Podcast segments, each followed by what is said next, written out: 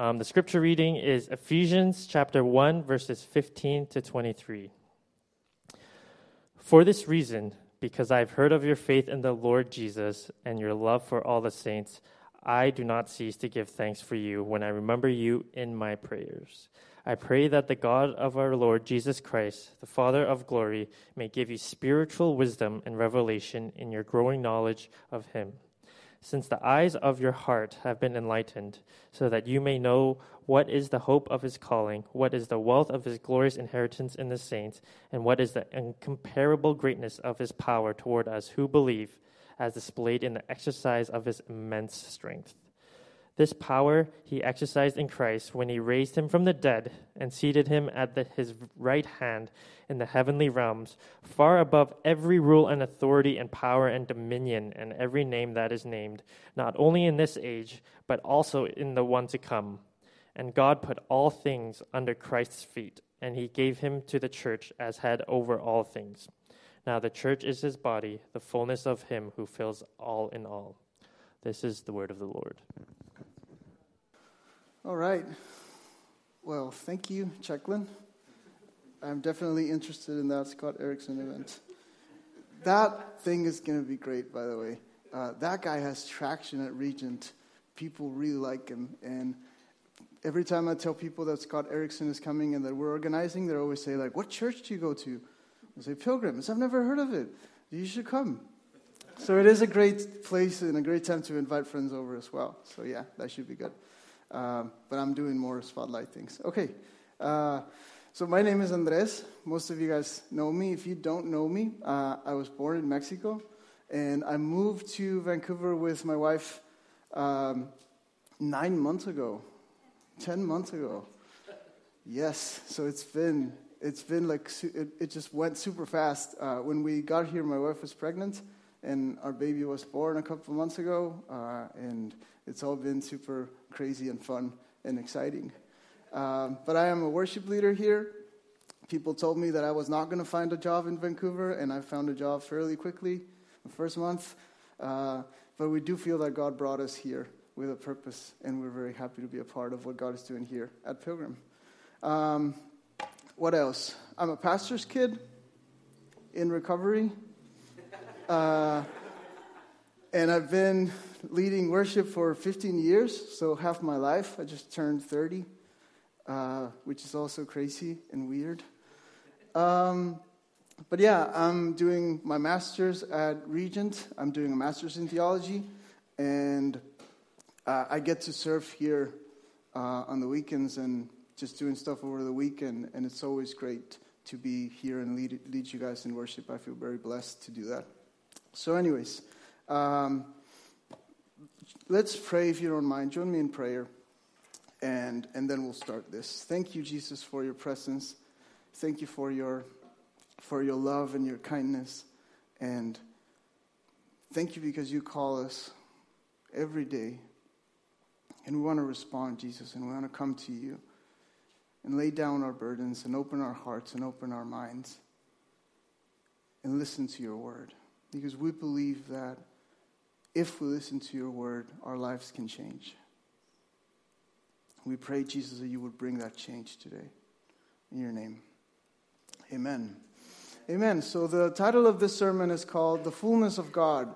It, it, is, it has another title that was very long and it couldn't fit the screen, but basically it's called The Fullness of God and Are You Sure You Haven't Mistaken Me for Someone Else?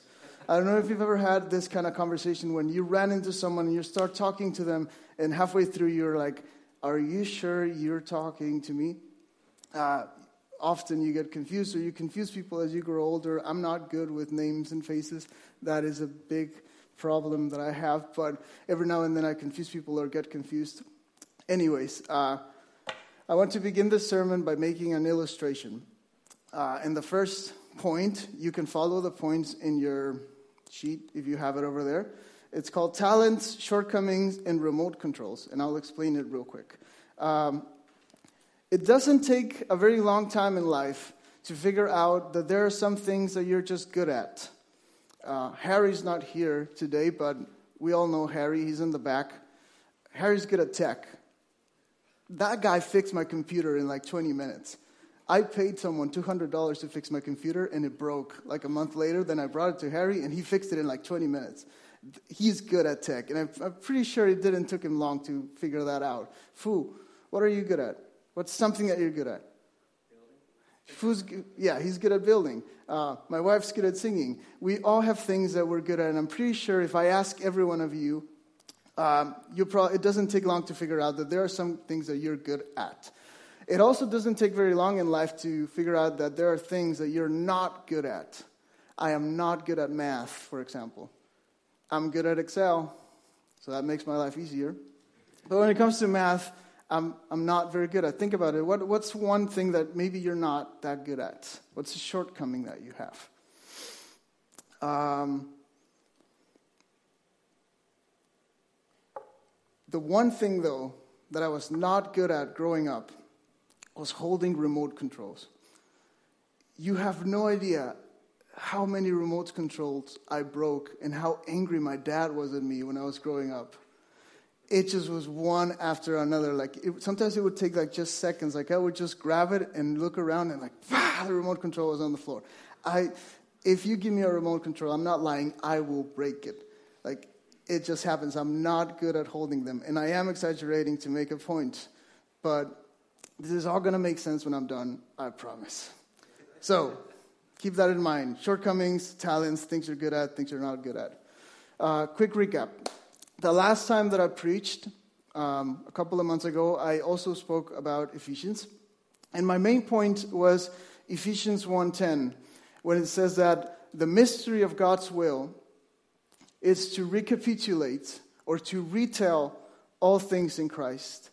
And this means that God wants to retell your story, my story, the story of humanity, everything that is and has been, the purpose of God's will through sending Jesus, the purpose of the incarnation was that through his blood and through his resurrection, all things would be made new and all stories would be retold through the truth and the promises that we get in the gospel. That's Ephesians 1:10. It is a major game changer in the gospel and the story of Christianity. And people like Irenaeus and other church fathers in, in the second century have been talking about this and trying to figure out what the gospel writers and Paul and other people were trying to say. It is the mystery of God's will is revealed to us, and that is that God wants to recapitulate the story of the world to use biblical language, the story of the cosmos, of the whole universe. He wants to retell that story, and that is a very big deal for every one of us. So that's what I spoke about, that's what I preached about a couple of months ago. But now we're moving from the what to the how. So we get the what. This is what God wants to do. He wants to retell the story of humanity. The question is, how is He going to do it? Uh, and that's the real question, right? That's the business plan question meeting. You know, it's uh, this all sounds great. Recapitulation, amazing, really cool. I love your enthusiasm. That's awesome. But how are we going to do this? Do you have a plan? Do you have funding? Um, where's the timeline? How is it going to work? So, in this sermon, we're moving from the what to the how. And, you know, original does not mean good. That's a joke, by the way. uh, but anyway, that's, that's the screen. Uh, how is God going to retell the story of every living being on the planet? How's that going to happen? And that's what we're going to talk about today. Uh, so, the answer to this question, uh, to answer this question, we get some words from Paul on Ephesians verse 17. If you have your Bible, then you can follow with me uh, it's always interesting to see how Paul prays for the church. And this is definitely one of my favorite prayers. Uh, on verse 17, he says, I pray that God would give you the gift of seeing things people can't normally see because you are coming to know him. I may be using a different translation from yours. Uh, a more traditional version would probably use the word revelation here, which is basically seeing things that other people can't see. I pray that He may give you spiritual wisdom and revelation. In the Greek, it also translates. I pray that you would see things that other people don't usually or don't normally see. As we come to know Him, we begin to see things that we wouldn't normally see. We begin to see the beauty of the unexpected. We begin to see that the answer is not as obvious as we would think it is. The way that God is going to transform and retell the story of every living thing is not something that people would normally see. It is not a 10 point plan. It's not a political party. It's not an environmental bill. It's, it's also not an educational program. It's not a technological revolution, neither a violent one. It is not anything that you would normally say and or think as an obvious answer. It goes way beyond that. The way that this is going to work out, the way that this is going to hold up, needs to be revealed to us. And it can only be revealed as we come to know who Jesus is and as we experience a deeper and deeper relationship with Him. It is simpler than we might expect. It is also more beautiful than we might think. Verse 18, Paul continues to pray I pray that you would have the eyes of your inmost self opened up to God's light so that you may know the hope that goes with God's call. Another beautiful translation says that the eyes of your heart may be illuminated so that you should know what the hope of his call is. It's really good prayer. So, there are three things that Paul is praying for the church to grasp, to, to get, to understand. And we're going to talk about those three things real quick. That the eyes of your heart may be illuminated so you can understand three things. Number one, the hope of your calling. That hope being that our story is constantly being retold by the life and resurrection of Jesus Christ. And everything that we have lost is found through Jesus. The hope that the world as we know it is not the end of the story. It's not done yet. There's more to come. There's a kingdom breaking in. There's a new age coming. There's a story being retold, and that's our story. Paul is saying, I want you guys to understand that there is hope in your calling. You weren't called to just go to a dead end, you were called to hope for something.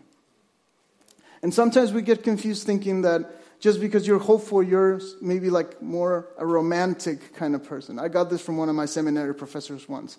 When we were talking about God bringing life back to the earth and changing things and rebuilding the church and, you know, all these kinds of ideas you get when you were young, like it's all going to change and we're going to change the world. And he was saying, you guys are being too romantic. I think Paul might say, no, we're trying to understand the hope of our calling, that things are going to change, that the dead will come back to life, and that God is going to do it again in our time. Paul is saying, I want you guys to understand that we have hope in Jesus, and that is the fruit of our redemption. Second thing, the wealth of the glory of his inheritance.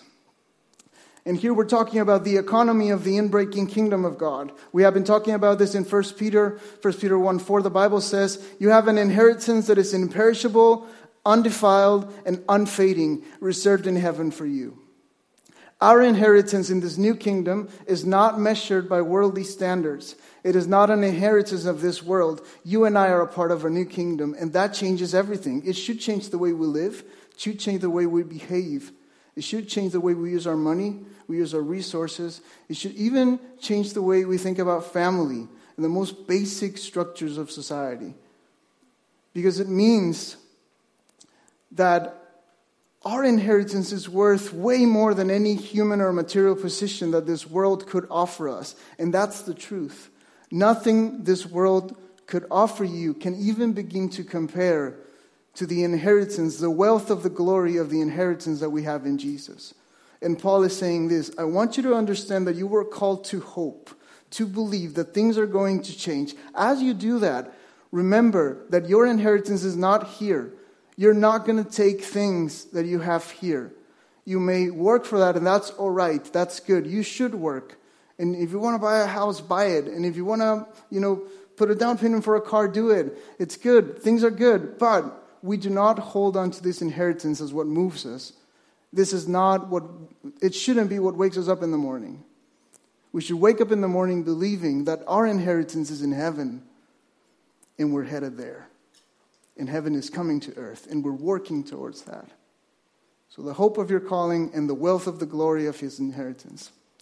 Third and final thing. I'm not, fin- I'm not done yet, just the final point. The outstanding greatness of his power towards us. And I love that the word in Greek used in the original for power, it's dynamo, for dynamite. That's where it comes from. The outstanding greatness of the power that is working in us, that is working through us, of, your, of his power towards us. And what power are we talking about? And Paul continues the same power that raised Jesus from the dead and sat him at the right hand of the, of the, of the Father, that same power is working towards you. Uh, our translation in Spanish says, it is the same power that raised Jesus from the dead that operates inside of you, that moves the church. And this is where it gets really exciting. This is a recapitulation project timeline.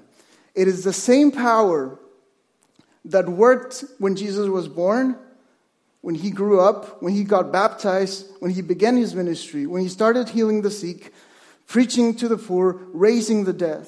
It is the same power that worked in him as he got arrested, as he, faced an unjust trial, as he suffered on the cross, was buried. Same power that worked in Jesus as he was raised from the dead, Three days later, as he ascended into heaven, as he sat down at the hand of the Father and was placed above all rule and authority and power and lordship, Jesus was placed above every single thing on heaven and on earth that exists right now or will exist in the later age to come. God has put everything in the same word. He recapitulated everything. He brought everything together and he put it under the feet of Jesus. And then Paul says, he takes Jesus and he gives Jesus to the church. He takes Jesus, who is above everything, every living single thing that has or has been above the earth and under it, everything is put under the feet of Jesus. Jesus is placed in this position of supreme authority. This is a great passage of exaltation of Christ and, and, and you're, you know, you're, you're getting with it. You're thinking, yes, Jesus is so high, so high, it's lifted up, raised in power, sat at the right hand of the Father, and then he takes Jesus and he gives him to the church. And my question is the church? That's the plan? I can only imagine being in the church of Ephesus when they would actually read the letters out loud from beginning to end. That's what people will do. They would gather and they would just read Paul's letters, especially when they were given. And I can only imagine sitting down and, and hearing this passage and, you know, just really vibing with it, like, oh, yes, amen. Yes, Jesus, right hand of the Father. He was seated there. And then he gave him to the church and looking around saying, did he say the, the church? Are you serious? Paul, are you sure that's what the Holy Spirit said? Maybe you misunderstood that part.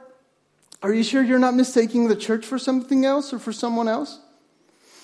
What about hiring some professionals? Uh, there's a lot of people with degrees on recapitulation. There's a lot of PhD people who can really get this. Paul, have you heard about the UN? They are great. They are organized. They're all over the world. They have like, you know, offices all over the place. They can totally recapitulate stuff better than not. What about, what about Switzerland or Finland? They seem to have it figured out. There's like almost no crime in those places. They work great. They are great governments, great healthcare, amazing food. They must be doing something right. Maybe you can give Jesus to them. They might put him to a better use. Are you really giving Jesus to the church? Or, as I would tell my dad, are you sure you want me to hold the remote control? Because I'm going to drop it. What I'm trying to say, Dad, is can you trust me? Jesus, should you trust me? One of my favorite songs is a sort of prayer to Jesus. And there's this one line that I've never been able to forget, and it says, Jesus, I know you think that I'm someone you can trust, but I'm scared I'm going to get scared and I'm going to try to nail you back up. Jesus Christ, are you really going to trust this amazing, beautiful, redemptive retelling of the story of the whole universe to the church? The church who is weak, who is frail, who constantly makes mistakes, breaks, divides, falls down, gets it wrong. Don't get me wrong, I love the church, but hey, it's a good day if we can figure out a date to have a leadership meeting all together. I am sorry if I offended you right now. I just apologize. Seriously, though, are you really going to trust the church with all its shortcomings? And the apostle says, Yes. I'm going to give Jesus to the church. Why the church? Verse 23 continues because the church is his body, it is the fullness of the one who fills all in all. Jesus, the one who feels all in all, who possesses all things, who feels the heavens with stars, who feels the seas with water, who feels everything, has decided to fill the church with the fullness of his presence. The mystery of the purpose of God's will is to retell the story of the universe through his church, his body, the fullness of his presence. It is not the obvious choice. It is not an easy answer. It is not something that you would normally think of. That God is going to change the world through a community of believers who are not even employed full time. It is not an easy thing to grasp. How can something as a church contain the fullness of God? It would be as taking all the water in the ocean and placing it inside that small paper boat. That's what it would look like. It just doesn't seem possible. But Paul says it is. God has decided to give Jesus to the church. I'm going to wrap up uh, David Fitch offers a helpful way of understanding this. And I'm going to read a quote from one of his newest books.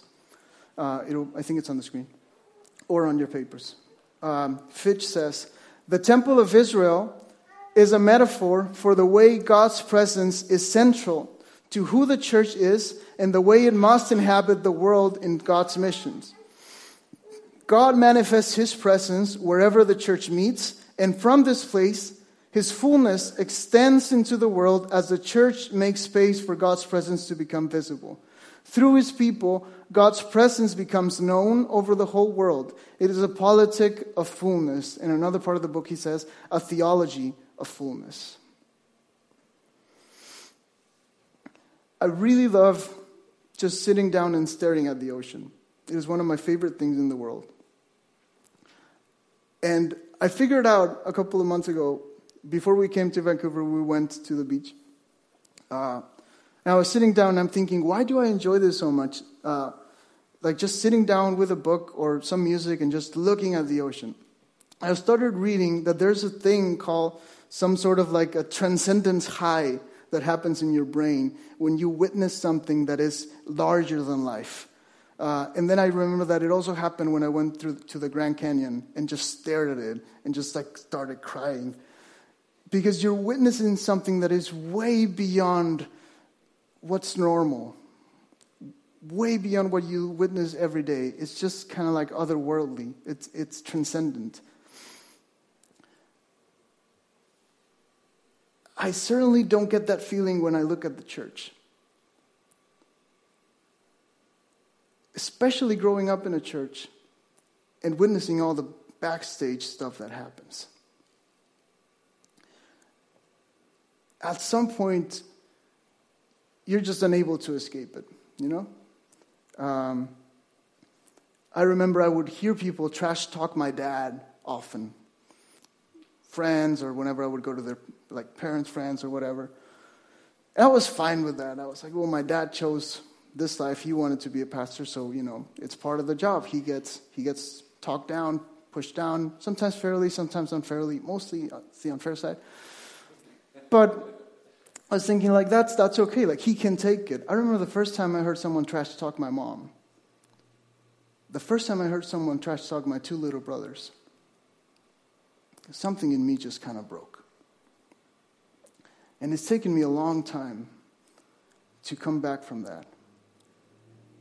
Because it's really hard to see Jesus when you're hurt. And sadly, we've made the church a place where people get hurt.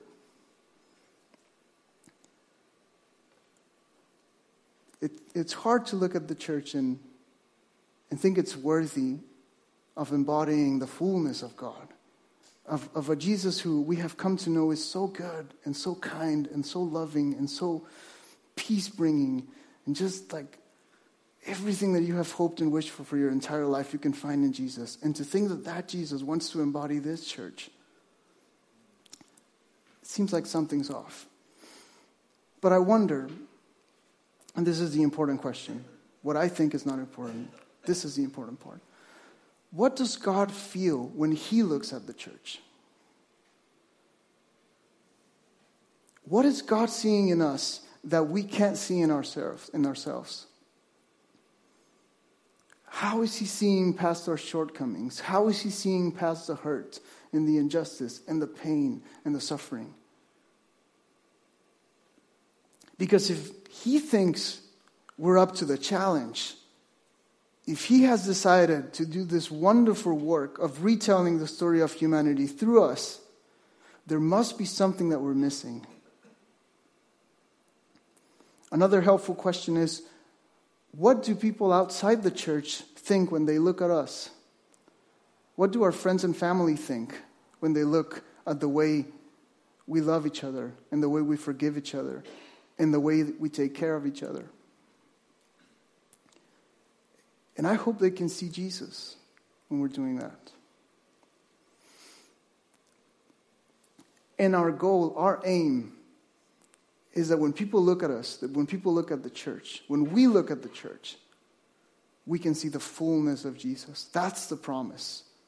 That's the standard. That's what we're aiming for. Nothing less, but the fullness of who Jesus is. It is through his body, through the church, that God will retell the story of history. There's no plan B. It's, scripture's not going to change.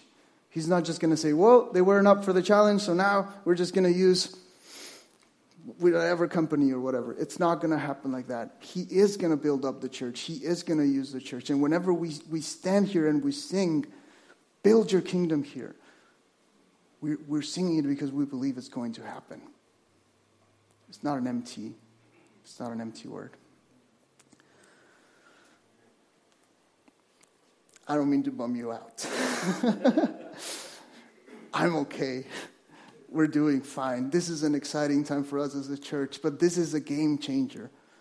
Ephesians is all about learning who God is. It's as we learn who we are, as Paul says, as we come to know Him, and we come to know the hope of his calling and the wealth of our inheritance and the power that works in us, as we get to know who Jesus is and experience him more, we will begin to know who we are and what our place in the world is and what he is expecting of us, what he thinks we're capable of. And we'll begin to see ourselves the way that Jesus sees the church. That is the challenge. And if there's anything that I want you to take from this sermon is this. Ask the Holy Spirit what do you see in me? How do you view the church? Because I want to see the things that you see. I want to believe in the things that you believe. I want to do the things that you did. It's not done, it's not over. And we're going to be a part of it. And as the worship team comes up for, for one more song, um, I'm just going to do one prayer. And then we're going to sing together. And, and then Pastor Shell is going to do a benediction. Um,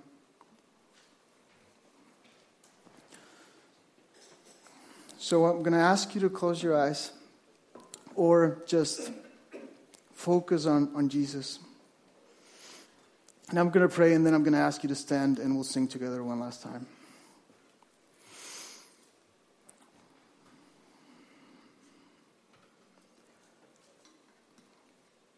Jesus, we thank you for your word. We thank you because you are with us, because you don't let go.